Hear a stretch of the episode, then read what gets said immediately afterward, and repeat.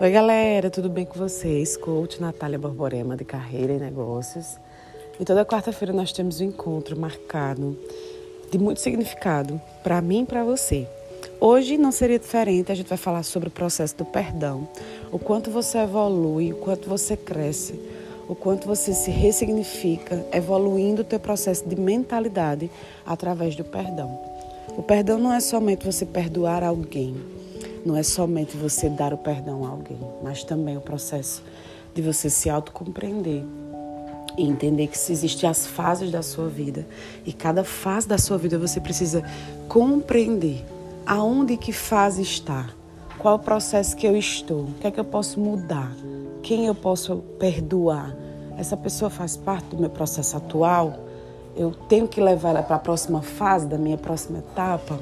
Tudo isso é uma construção e vocês precisam, e eu fiz isso e deu certo nas minhas fases. Eu comecei a entender cada pessoa que passava na minha vida, ela precisaria estar naquela fase, na fase que eu estava naquele momento. Então, eu fui compreendendo, me ressignificando e prestando atenção nas pessoas que realmente gostavam de mim.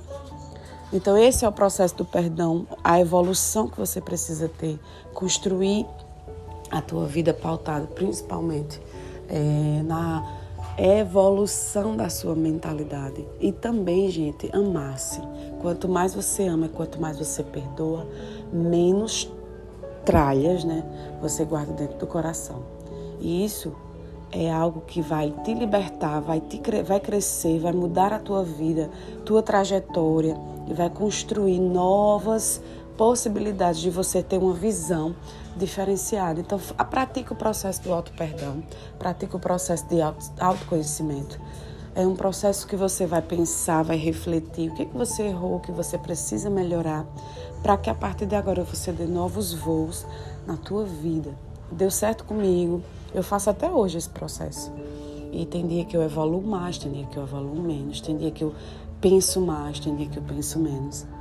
E eu tenho certeza que hoje é o dia ideal para que você possa avaliar e entender o processo do perdão na sua vida, tá bom?